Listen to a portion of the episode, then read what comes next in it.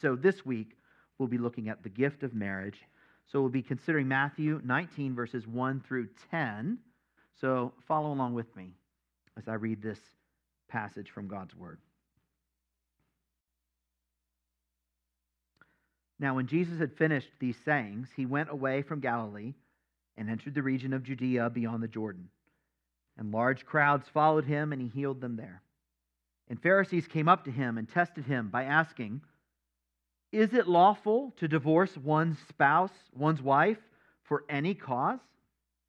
He answered, Have you not read that he who created them from the beginning made them male and female, and said, Therefore, a man shall leave his father and his mother and hold fast to his wife, and the two shall become one flesh. So they are no longer two, but one. What therefore God has joined together, let not man separate. They said to him, Why then did Moses command one to give a certificate of divorce and to send her away? He said to them, because of your hardness of heart, Moses allowed you to divorce your wives. But from the beginning it was not so. And I say to you, whoever divorces his wife except for sexual immorality and marries another commits adultery.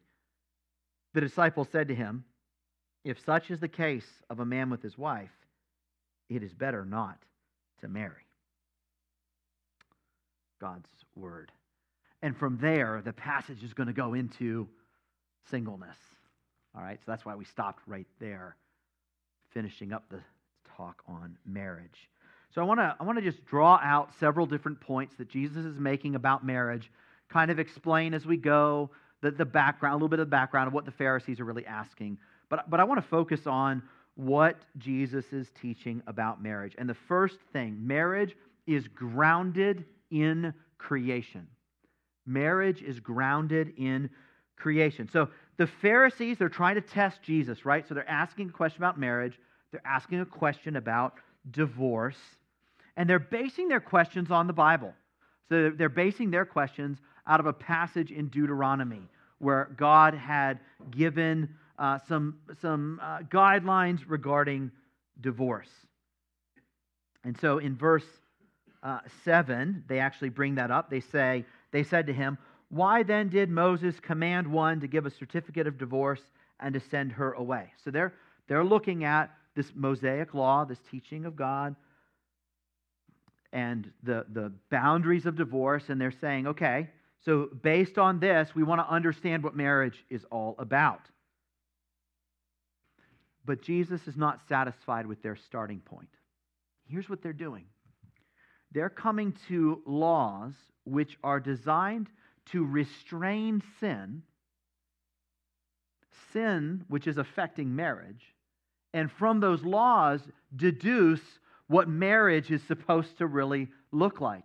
And Jesus is saying, you can't work this way. You can't start with it, let's look at the most broken cases and build a vision for what marriage is. We need to start somewhere else. And so he says in verse 8, he answers their question why did Moses give us these rules? He says, Because of your hardness of heart, Moses allowed you to divorce your wives, but from the beginning it was not so. He wants to get back to the beginning, the beginning, back to creation, back to God's intent for marriage before our sin messed it up, before human depravity got its hooks into marriage. So, yes, the law makes some accommodation for the reality of divorce, but that doesn't speak to God's intention for marriage. And so, he actually quotes two verses from Genesis 1 and 2 about marriage. Now, just real quick, we're going to.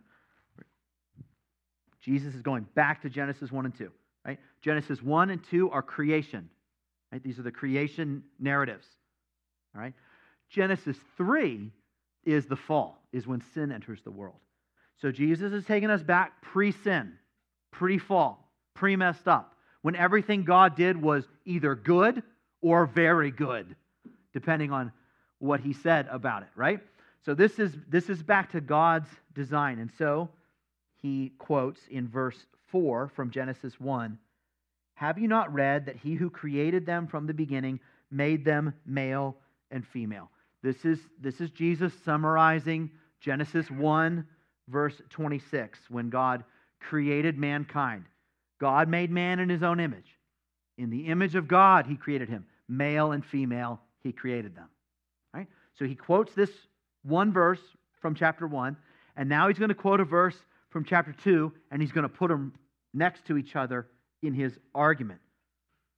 So, quoting from Genesis 2, he says in verse 5 Therefore, a man shall leave his father and his mother and hold fast to his wife, and the two shall become one flesh. So, this is quoting what had just happened where God had made Eve from Adam and then had given Eve to Adam. And, and he, had, he had created the first marriage by giving them to each other right then. And then uh, calling the man to leave his father and mother and hold fast to his wife. So, marriage is grounded in creation. It's how the scriptures teach of it, speak of it. From the first page to the last, is grounded in creation pre sin, pre pollution, pre legal accommodations for restraining sin. But so what? So what that it's grounded in creation? Well, it leads us to number two. So, number one, marriage is grounded in creation. Number two, marriage is governed by God. Is governed by God. God, you will note, does a lot of talking in Genesis 1 and in Genesis 2. And as he speaks, stuff happens. God doesn't just you know, bloviate, just kind of talk, right? When God talks, this is how God governs. Is how God accomplishes things. He need not stand up to get things done. He speaks, and the universe is made. He speaks, and the sun begins to shine. He speaks, and the plants begin to grow, and he speaks, and marriage is given to men. It is in the speech of God, and Jesus attributes it to the speech of God when he uses the first two words of verse 5 and said. He's, he's quoting God right here. God is speaking that a man shall leave his father and his mother and hold fast to his wife, and the two shall become one flesh. So, marriage was God's idea, marriage was God's gift, and so, as the one who created it, he's the one who governs it. Now, Jesus applies this principle finally to their question, right? They asked a question about divorce. So he's going to answer that question in verse 6. Having just quoted from Genesis, he says, So they are no longer two, but one flesh. What therefore God has joined together, let not man separate. Okay. I know we're used to, some, some of us are used to these words, but what Jesus is doing here is marvelous. In an economy of words, he is saying so very much. Because who were we just talking? We were just talking about Adam and Eve, right? Right? God had put Adam and Eve together, and he had declared, therefore, let man, you know, leave his father and mother and hold fast to his wife, and the two will be one flesh. So on the first level, it's like, don't you dare try to get Adam and Eve to break up. Because God put them together, right? But that's not what he's saying, is it? He goes from Adam and Eve to you to me, to us, to marriage in the everyday, in the real world. And he declares on the basis of creation, he says, What God has joined together, let no man seek to separate. Marriage was created by God at creation, and it's created by God every time someone gets married. God joins people together. That's what Jesus is teaching. So let no man try to separate what God does in the act of marriage. It is a profound and stunning reality. Marriage may be grounded in creation in the past, but it is governed by God in the present. It's His right now. He's ruling over it right now. God is the creator of marriage, He's the active agent that joins people together. It's His. And that's a political statement. It was a political statement for Jesus at the time. Because when he says that God governs marriage, what does that imply? It implies not Herod. Herod may govern Judea, but he does not govern marriage. Herod may pollute marriage, he may twist marriage, he may attempt to define marriage however he wants, but marriage is not his. Marriage belongs to God. Perhaps you see the modern relevance of this as well. Marriage is governed by God and defined by God. It is not defined by the desires of a husband who's looking for a way out. It is not defined by the thoughts of a wife who is unhappy in her current situation and looking for something new. It is not defined by the whims of a secular culture that is seeking as hard as it can to redefine it. And no matter how many TV shows, no matter how many movies, no matter how many political speeches or college lectures to the contrary, God still defines marriage.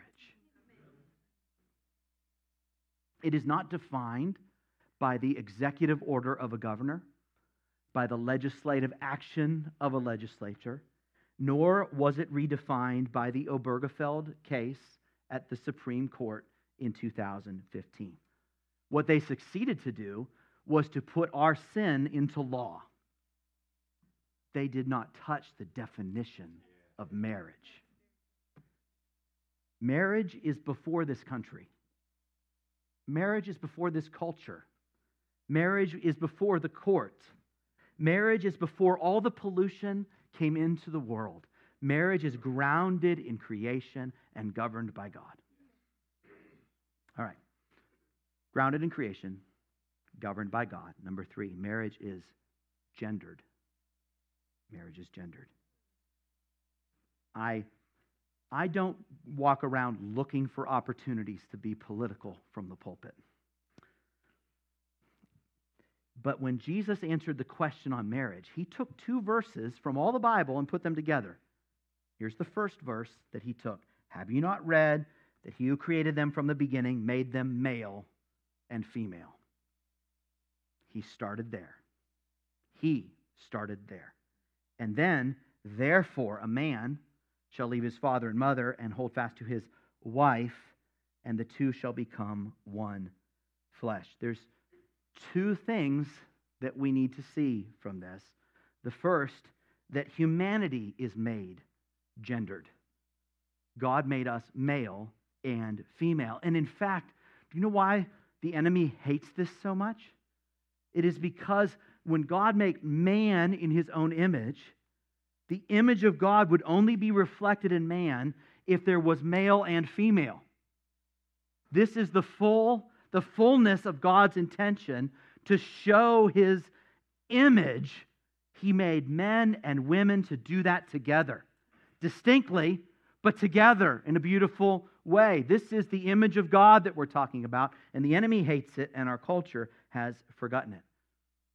God made us to use some of the wording of our culture binary.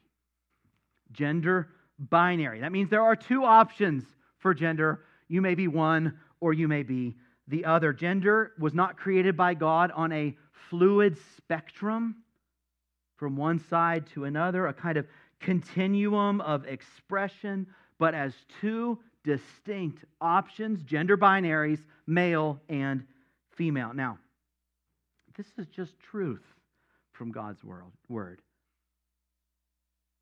And like me, you're watching our culture lose the truth. And like me, you're probably mourning the human impact that this is going to have. So when people refuse to align their lives with the uh, creation itself, with the Creator and the way that He made the world, it does not go well for humans or for human flourishing. And it is a sad thing to watch. This affects, of course, this affects that this is the transgender movement, right? Where there's now a sense of being able to change from one gender to another or have a spectrum of genders. Now, at this point, I have to think about what I'm going to talk about up here because, you know, there's a lot that could be said on these issues. And I've given a little bit of biblical truth, but we haven't even looked yet at what you might call biblical tone. Is the way that we want to think about this and the way we want to care for others in this. Because the tone of Scripture is, the, is in pursuit of the sinner, is in, is in pursuit of the one who's confused and hurting and broken by this world and lost. The, the tone of Scripture is calling sinners to repentance. I think we've got a, a lot that we could talk about in this. So I'm actually going to give a, a plug right now for my every square inch class. All right? I don't like to do this very much, but I need to right here. It's just perfect. Next week, we're starting a class on gender and sexuality. And basically, I'm going to take the stuff that I don't have time for now, and we're going to talk about that together then. All right? That class is right before church or right after church, same class. Come to either one. But I want to get to the truth of Scripture and the tone of Scripture when it comes to gender and when it comes to sexuality. Um, we're going to talk about the transgender issue. But I also want to talk about how will you talk to a transgender person? And what will that look like? So I want you to imagine that you've got a quiz coming. You know, like in school, you've got a quiz coming, and I want you, I want, I want you to think: Are you ready for your A plus or your hundred percent on the quiz coming? How many of you are ready to walk with one of your kids who's tempted in the LGBTQ direction? How many of you are ready to talk to a family member who's coming out to you? How many of you are ready to think about if you're going to attend the gay wedding you were just invited to or not? How does God even how does he want us to think about these things? Everybody ready for your 100% on that quiz? That quiz is coming. It is absolutely coming. And if I could just appeal to the older folks in this church, that is, I will put myself in that group, my age and up. If you are my age and up, chances are you have not had to deal with this directly in your life, which is amazing. Because if you are about 20 years younger than me, you have no fewer than five gay friends and probably two transgender friends right now. It is changing so fast that you can see it changing the younger culture and the, the older culture, it's not, it's not affecting as quickly. And I want to invite the older folks to come and think about this. Why? Because we want to be the ones leading and caring for the next generation helping them think it through, supporting them as they have to do stuff. We didn't have to think about this in high school. They have to think about this by high school. They've got to have answers. It's, it's, not, it's not theory, it's now, it's right now. Um, and I know that for the older generation, this stuff is distasteful. You, you, you hate to see the changes happening to our culture. I get that we need to learn about this stuff so that we can care for the other folks in this church. And by the grace of God, so that we can be a place where the broken from the world come in and have a, a safe place to encounter the Lord, where we can point them to the Lord. All right, so come to class, okay? All right. Back to the topic. God created us, male and female, and so we are a gendered species and then he gave us to each other. And so marriage is gendered. Okay, marriage, grounded in creation, governed by God, gendered, and number four, gripped by sin. Marriage is gripped by sin. The entire passage presumes divorce. The whole thing, that's where it started. They're asking, when is it okay? Why is it okay? Why do the Pharisees start here? Why do they start with these questions on divorce? Why are there centuries of debate about marriage? Because human beings are sinful. Human beings are gripped by sin. Ever since Genesis 3, when sin got into our bloodstream, it has infected everything we've touched, including marriage. The gift from God was good. He just gave it to people who aren't. And we mess it up. And now we've been talking culture issues. Now I want to talk church issues because sin grips the marriages of this church. Each one in different ways. But this is our reality. It just didn't like end when you got saved, right? Sin grips the marriages of this church. It leads to illicit desires and sexual temptation. Often heterosexual lust, sometimes homosexual lust. Yes, absolutely, in the church. A battle. It leads to, within a marriage, anger and indifference and coldness and selfishness and bitterness. And it can do all that in the first year. And uh, by a couple decades of that, some things kind of built up can lead us to drifting after some, some hobby rather than pursuing the one God gave us. Prioritizing too much of work and too little of the person God called you to love focusing so much on the kids and so little on each other. That's why the question of divorce comes up. You know, nobody gets married hoping to get divorced, right? It's one little thing at a time. It's one little sin pattern ignored over and over, time after time the problem, of course, is you got married to a sinner, and so did your spouse. That's the problem, right? And so when imperfect people marry imperfect people, they develop imperfect situations, and our sinful heart looks for a way out. And the enemy will tempt the hurting heart and the sinful heart and the wounded heart, the angry heart, and divorce becomes attractive. And let me just say if you're at all near that, come talk to someone. All right? If you're at all near that, come talk to one of the pastors, please. Don't let it continue to grow. Don't let it continue to grow. That's how everyone gets there but also don't just put the blinders on and say, oh, I'll never get there, so this is fine. No. Like sin is sin, right? Sin is sin, whether it gets to divorce or not. Sin is sin. Be about confessing it and turning to Him. So let me ask where is God calling you, husband, to repent? Where's God putting his finger, wife, for you to repent.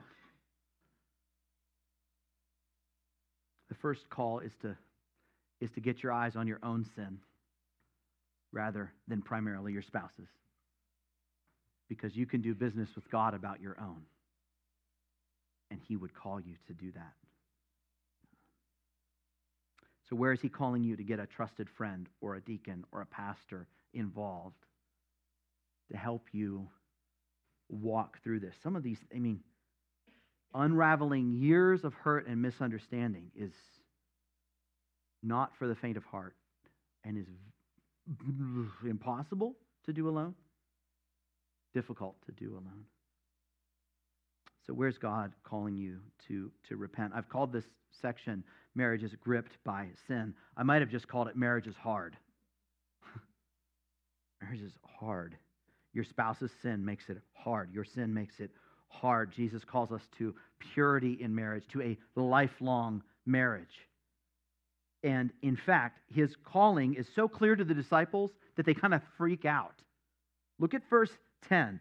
The disciples said to him, If such is the case of a man with his wife, it is better not to marry. Jesus is going to surprise you in verse 11 next week when he says, Yeah, that could be true. And that'll be the gift of singleness, and we'll talk about that. But for now, talking to those who are married, that's not an option. You are married. So what do you do now? Right? So this leads to our final point marriage, grounded in creation, governed by God, gendered, gripped by sin. Number five, guiding us to Christ. Guiding us to Christ.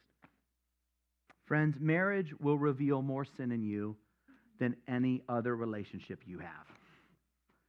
That's because it's closer than any other relationship you have. So you're going to get closer to another sinner than you do with anyone else. You're going to be impacted by their sin more than anybody else's impacts you. And that's going to draw stuff out of you. And you will find that you are not who you thought you were when you got married. You know? How did I get so impatient as soon as I got married? You know? Here's the sad secret to that question, okay? You didn't get impatient when you got married. Your impatience was revealed. You were already there. Okay? I'm sorry. That's what this does. It doesn't create new sin. It reveals the sin of our hearts. It's there. You're not as sacrificial, servant hearted, thick skinned, not quite as humble, not quite as willing to love as perhaps you thought you were when you got married. You know what marriage does? Do you know why marriage is so hard? Because it reveals every day your need for the gospel, your need for Jesus over and over. And friends, this is part of God's good plan for Christians who are married. This is part of the gift. it's a hard gift. This is part of the good gift that God has given to Christians who are married. It's not to show you how much you have it together. All right? Like, my marriage shows what a good person I am, said no one ever. right? My marriage shows me how much I need a Savior.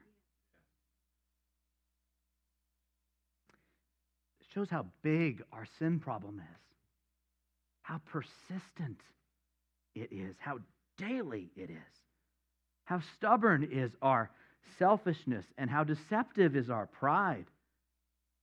Marriage will reveal your need for the gospel daily.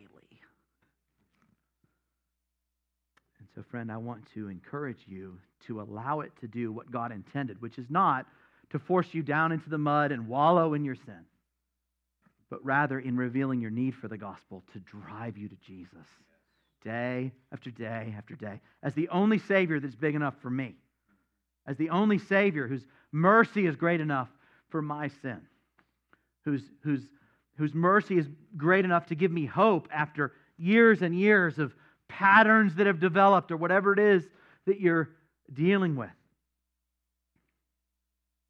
We come face to face with real sin.